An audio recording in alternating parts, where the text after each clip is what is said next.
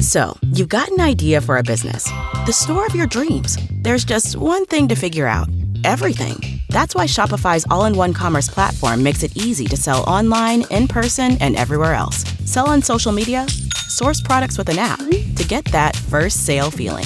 It's the only solution that gives you everything you need to sell everywhere you want. So when you're ready to bring your idea to life, power it up with Shopify. Sign up for a $1 per month trial period at shopify.com slash listen. I'm Greg Corombos. My guest at this time is Andrew C. McCarthy, former Chief Assistant U.S. Attorney for the Southern District of New York. He's also a contributing editor and columnist at National Review Online and a Fox News Channel contributor. We want to get his thoughts on the first bit of questions and answers from senators to the House managers and the lawyers for the president. We'll also get his thoughts on the John Bolton factor now in this process. And Andy, thanks very much for being with us. Greg, it's my pleasure. Good well, to be with you. Good to be with you again. Well, a little bit of a change of uh, not scenery necessarily, but at least in, in, the process for today. After hours and hours of hearing from uh, just the lawyers, uh, we now got questions from the senators read by the Chief Justice. Um, and, and, we'll get into this a, a little bit, but uh, it, it seemed to me that a lot of the questions were from members of the party towards the lawyers that they naturally gravitated to. In other words, instead of more clarification questions. It was, isn't the other side terrible? Is that uh, pretty much how you saw this? It really did have the feel, Greg, of a congressional hearing where that happens very frequently. Often you'll have congressional hearings where there'll be a panel of witnesses, and you know both sides have agreed on a certain number of witnesses, and they each get to call one or two of their own. And what tends to happen in these hearings uh, is they use the witness that they called to make the points they want to make, and they don't really do what I think people find interesting and should find interesting in a hearing because this is in a court. This is how we uh, crystallize and clarify what the issues are. You want to put the pointed questions to the uh, people for the adversary, uh, and I use adversary in the term of art of, of litigation, the other side, so that you can sharpen the issues and try to confront what you think are the weak points of the argument. Unfortunately, there's not a whole lot of that. I actually thought there were a couple of times. I think uh, Senator Cruz and uh, Senator Lee, for example, uh, put a pretty pointed question to uh, Congressman Schiff uh, to to kind of modify a, uh, a hypothetical he had asked earlier. But I, that only happened one or two times that I can recall over the hours that that that I was able to observe this. For the most part, you're quite right. It was each side asking its own witnesses to give its own version of events. And so, uh, uh, in light of that, you kind of wait for the questions from the senators you think possibly haven't made up their mind on either witnesses or final verdict here. Uh, Susan Collins asked the first question out of the gate, and there's a, a few other senators you're not quite sure where they're going to go. So, those are the ones you pay attention to. Uh, which questions do you think mattered most here in this first session? Well, I thought the um, the first question that was nominally asked by Susan Collins uh, Senator Collins of Maine. I say nominally, Greg, because once the Chief Justice got the question, uh, we then found that it was actually being jointly asked by Senators Collins, Murkowski, and uh, uh, Mitt Romney. Romney. Yep. And I thought it was interesting that it was the three of them acting together as a block. They're obviously three, maybe the main three of the uh, Republican senators that everybody has their eyes on because uh, they're deemed to be or seen as the senators. Uh, well, it's not just that they're seen as; they've made it clear that they are the senators who, on the Republican side, are inclined to hear more witness or, uh, witnesses, or at least um, signaled that. So I thought that perhaps even more important than the substance of the question, which actually was an interesting question about what do you do when there are multiple motives that the evidence suggests. Like there could be a corrupt motive and a public interest motive when a president acts, and you know what do you do about all that? It was a fairly interesting legal question, but I thought just as interesting uh, is those particular three senators seeing themselves as a block. Uh, and you know the other thing I think, Greg, is is probably worth correcting because I've heard a lot of misinformation about this throughout the day. Um, if let's say if we keep hearing about what happens if they don't get the four witnesses. The interesting thing to me, of course, is what happens if they get three witnesses, which uh, I'm sorry, three senators um, in favor of witnesses, so that the vote would then be 50-50, presumably, if the Democrats all held uh, all 47 of them uh, for witnesses. If three Republicans were to defect and ask for witnesses, and you had 50-50. Um, it would be up to Chief Justice Roberts, but not necessarily to rule, although he would uh, effectively do so. It would be up to his uh, discretion whether he wanted to vote or not. Uh, so he could he could cast an affirmative vote, um, which would you know obviously depending on which way he went would be dispositive. The other thing he could do is abstain, and were he to abstain, uh, the vote would be 50 50 and the motion would not carry. That is, that you would not get the 51 uh, needed for witnesses. So it'll be an it'll be interesting in the not unforeseeable event that happens. Uh, what Chief Justice uh, Roberts' take will be. My my sense is that he would probably want to stay out of this uh, and want the Senate to decide it. But of course, he would be effectively deciding by not deciding because that would mean no witnesses can't win either way. Sounds like uh, he's going to get branded a partisan no matter what he does if that's the scenario. So, um, Andy, did we learn much today so far? Um, I don't. I don't think sitting listening to this it changes minds at least, and maybe it's because my mind uh, is already pretty much made up. So I'm. I'm. Uh, I need to put that out there so that people can listen to this with a grain of salt if they choose to. But you know, I, I think, Greg, that when the Democrats and the House impeachment managers, the Democratic senators and the impeachment managers, when they talk about bringing Bolton in to testify, that is when they are on strongest ground. When it when the when the arguments they make devolve into, yeah, we want Bolton, and what about Mulvaney, and maybe we'll get Pompeo too, and they have this string of witnesses, uh, and then they acknowledge that uh, a trial means witnesses, and of course, if we get ours, the president will be uh, seeking his. I, I think that's where they kind of undo their position because nobody, it seems to me, sitting in that room is thinking about this trial in terms of something that will go on for another several weeks. I really think they are thinking of this in terms of is there a way that we can get some information from Bolton uh, and say we've done witnesses, call it a day, and let's move to a quick vote. Because the interesting context here is in a normal trial, you know, you get the witnesses first, and then you you have the argument and deliberate on the outcome. Here, we're dealing with a situation where the outcome is pretty much decided. Uh, you know, we know the president is not going to be. Uh, he's been impeached, but he's not going to be removed. Uh, they would need 20 Republican votes for that. I think it's more likely that you get Democrats who vote not to impeach, uh, not to remove the president, than that you get Republicans who vote to remove him.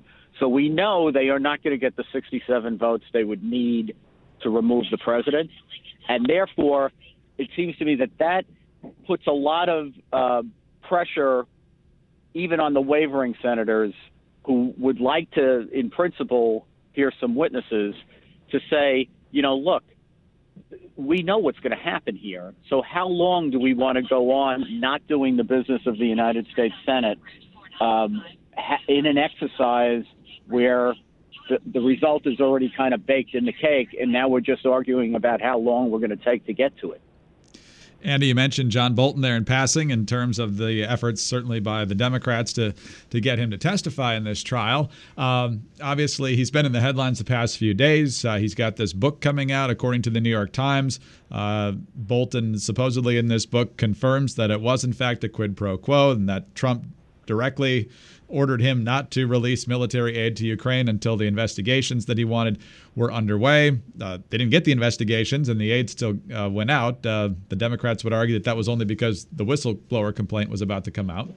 Um, and now we've got uh, Eliot Engel, the uh, Democrat in charge of the uh, Foreign Affairs Committee in the House, saying that Bolton unilaterally told him without any prompting to uh, look into the ousting of Ambassador Yovanovitch. Uh, Alan Dershowitz has said that what we know so far, even if it's true about the book, doesn't change the facts here and doesn't change where this ought to end up. So, uh, is, is, there anything that you've learned so far on the Bolton front that, that drastically changes the calculation here? Let me say a few things about this, Greg. First, uh, just to deal with uh, Marie Yovanovitch, the former ambassador who was removed by the president. What we heard about that episode was very disturbing in the House hearings. It looks like, uh, uh, you know, she was removed uh, without cause and under circumstances where a lot of in- influence was being um, weighed in there by these two characters, Parnas and Fruman, who've been indicted in the Southern District of New York. I regard that as a disturbing episode, but I would point out to people that the House could have returned an article of impeachment on that and did not. So even though, you know, Bolton may be quite right that that episode ought to be looked into and that the more you look into it, the ickier it seems. We are dealing with a lot here with the impeachment that actually is in front of us, which is these two articles of impeachment. And even though the House did a lot of song and dance about Yovanovitch for, I think, atmospheric purposes, uh, the fact of the matter is there's no substantive importance of it. They, they didn't indict or, or, return an article of impeachment on that. Uh, so, uh, you know, I, I would put that to the side. I, I think the argument is correct, and I've, I've been making it myself, that if um, even if Bolton were to testify that the president told him in a conversation that there was conditionality between the delay in the uh, in giving Ukraine the defense aid and the the investigations that the president wanted, including an investigation of Biden. So even if there was that kind of a quid pro quo, I don't think this rises to the level of an impeachable offense, especially because nothing actually in the end happened. So I've I've been um, baffled by the president's defense in this regard because it seems to me that if your defense is that nothing happened, um, you should be telling the Senate, and this would get away from this would this would kind of wipe away the Bolton issue. Your argument ought to be assume, for argument's sake, that Bolton would testify that there was a quid pro quo. In the end, it was aborted and nothing happened here. Ukraine got their funding. There was no damage to their defense, no certainly compromise to American national security, no promise of an investigation, and Zelensky says he never felt threatened. So in the end, when you get all of that out, you don't have an impeachable offense. I don't understand why the White House or the president and his defenders would continue to put in issue the question of whether there actually was a quid pro quo, whether the conversation was perfect, and all that jazz. They don't need to prove that to get to the place where they need to get to, which is that the president doesn't get removed. And I think to the extent that we have a problem in terms of, you know, this argument about witnesses, it's certainly fair enough to say the House should have pushed harder to get this testimony and these witnesses, but it's also kind of a, a legerdemain on the part of the president's defense. On the one hand, to put in issue the question whether there was a quid pro quo or not, and on the other hand, to basically deny the witness or any witnesses who can speak to that issue if it's an open issue. You know, the, the, the way they've litigated this case, if you're the fact finder, your natural reaction is going to be, well, if the president thinks it's important enough to argue about whether there was a quid pro quo, maybe we ought to hear the witnesses and get to the bottom of whether there was one. This is a point you've been making for months that instead of uh, trying to uh, play whack a mole here with uh, little drips and drabs of information that come out that uh, either do or, or, seem to conflict with the president's story, uh, the bottom line, as far as you're concerned, all along has been that uh, even if the thrust of the allegations is true, it doesn't rise to an impeachable offense. Yeah, that's right. And I've even proposed today, Greg, in a in a column at National Review, maybe a way out of this quandary. Not that anybody's going to listen to me, but my advice is worth what they're paying me for, right? Um, and uh, the the idea would be uh, that uh, if it were up to me, I would say uh, Bolton have the Senate pass a resolution that says Bolton is available to be deposed for four hours by uh, the Judiciary Committee, the Senate Judiciary Committee, with Chief Justice Roberts presiding. Uh, each side would get 90 minutes. I'd give the Senate an hour, uh, and that makes uh, four hours altogether. And then at the end of that, uh, the president could evaluate whether he wanted to press for more witnesses or not, or or instead move to summations and ultimately a verdict. And the president could obviate the need to call Bolton. That is, we would not have to have Bolton called if they would just stipulate that if he were called to testify, he would say that he had a conversation with the president, however many it was, um, in which the, the president said that the delay of uh, giving the defense aid was because he was trying to get the Ukrainians to do these investigations. Um, and I would say if the president was willing to stipulate to that, then there'd be no reason to call Bolton, and we could protect executive privilege because that would be the essence of his testimony, and the de- Democrats wouldn't get to do a fishing expedition into all of his various communications with the president.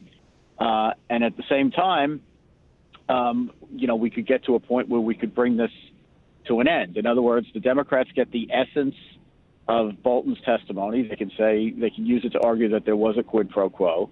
The president's position remains that even if Bolton were to give that testimony, it doesn't change the unaltered facts that nothing happened here and the Ukrainians got their aid and there was no promise of investigations. And if everybody was satisfied with that, I think it would satisfy the people who want to call Bolton as a witness because you would have his relevant information in the record. And then we could move on to where we have to get, which is the final vote here that's a fascinating offer. We'll see if the president uh, and his team go in that direction. But given given their insistence that everything was perfect, I have a feeling that they're they might not go in that direction. Uh, last one is uh, last question is not super consequential. Just curious as to as you watch all this with the uh, lawyers in the room, um, as a uh, acclaimed lawyer yourself, who stands out to you? Who do you watch and go, this guy's good?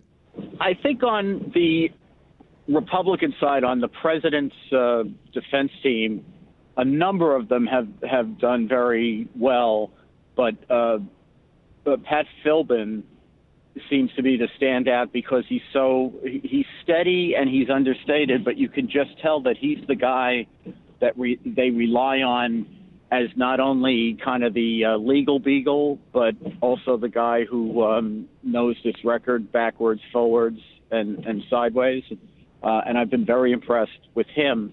And on the Democrat side, uh, I would say that Adam Schiff has done a very impressive job. I my own assessment of Congressman Schiff has always been, or has been in, in uh, the last couple of years, that he is prone to making galactic strategic mistakes. Like I think that um, you know it was idiotic to to start out these hearings with that ridiculous uh, version of the Trump Zelensky uh, phone call that he called a, a parody, and I think he's been suffering for that uh, ever since. But it was uh, his own dopey judgment call. But on the nuts and bolts of lawyering in a courtroom, I think he makes a very good, often compelling presentation. He never gets rattled, uh, and he's always ready. He's super prepared. Uh, and, you know, I think he's done a very good job of presenting the Democrats' case. I say that not thinking much of their case, but I think you know, he's done a good as good a job presenting it as, as could be done. Andy, it's been a long road and it's not quite done yet. So thanks for your time today. We'll talk to you soon, I'm sure. In the middle of witnesses, Greg. We'll be we'll be chatting away. Exactly right. Andrew C. McCarthy, former Chief Assistant U.S. Attorney for the Southern District of New York, contributing editor and columnist, National Review Online, and a Fox News Channel contributor. I'm Greg Corombos reporting for Radio America.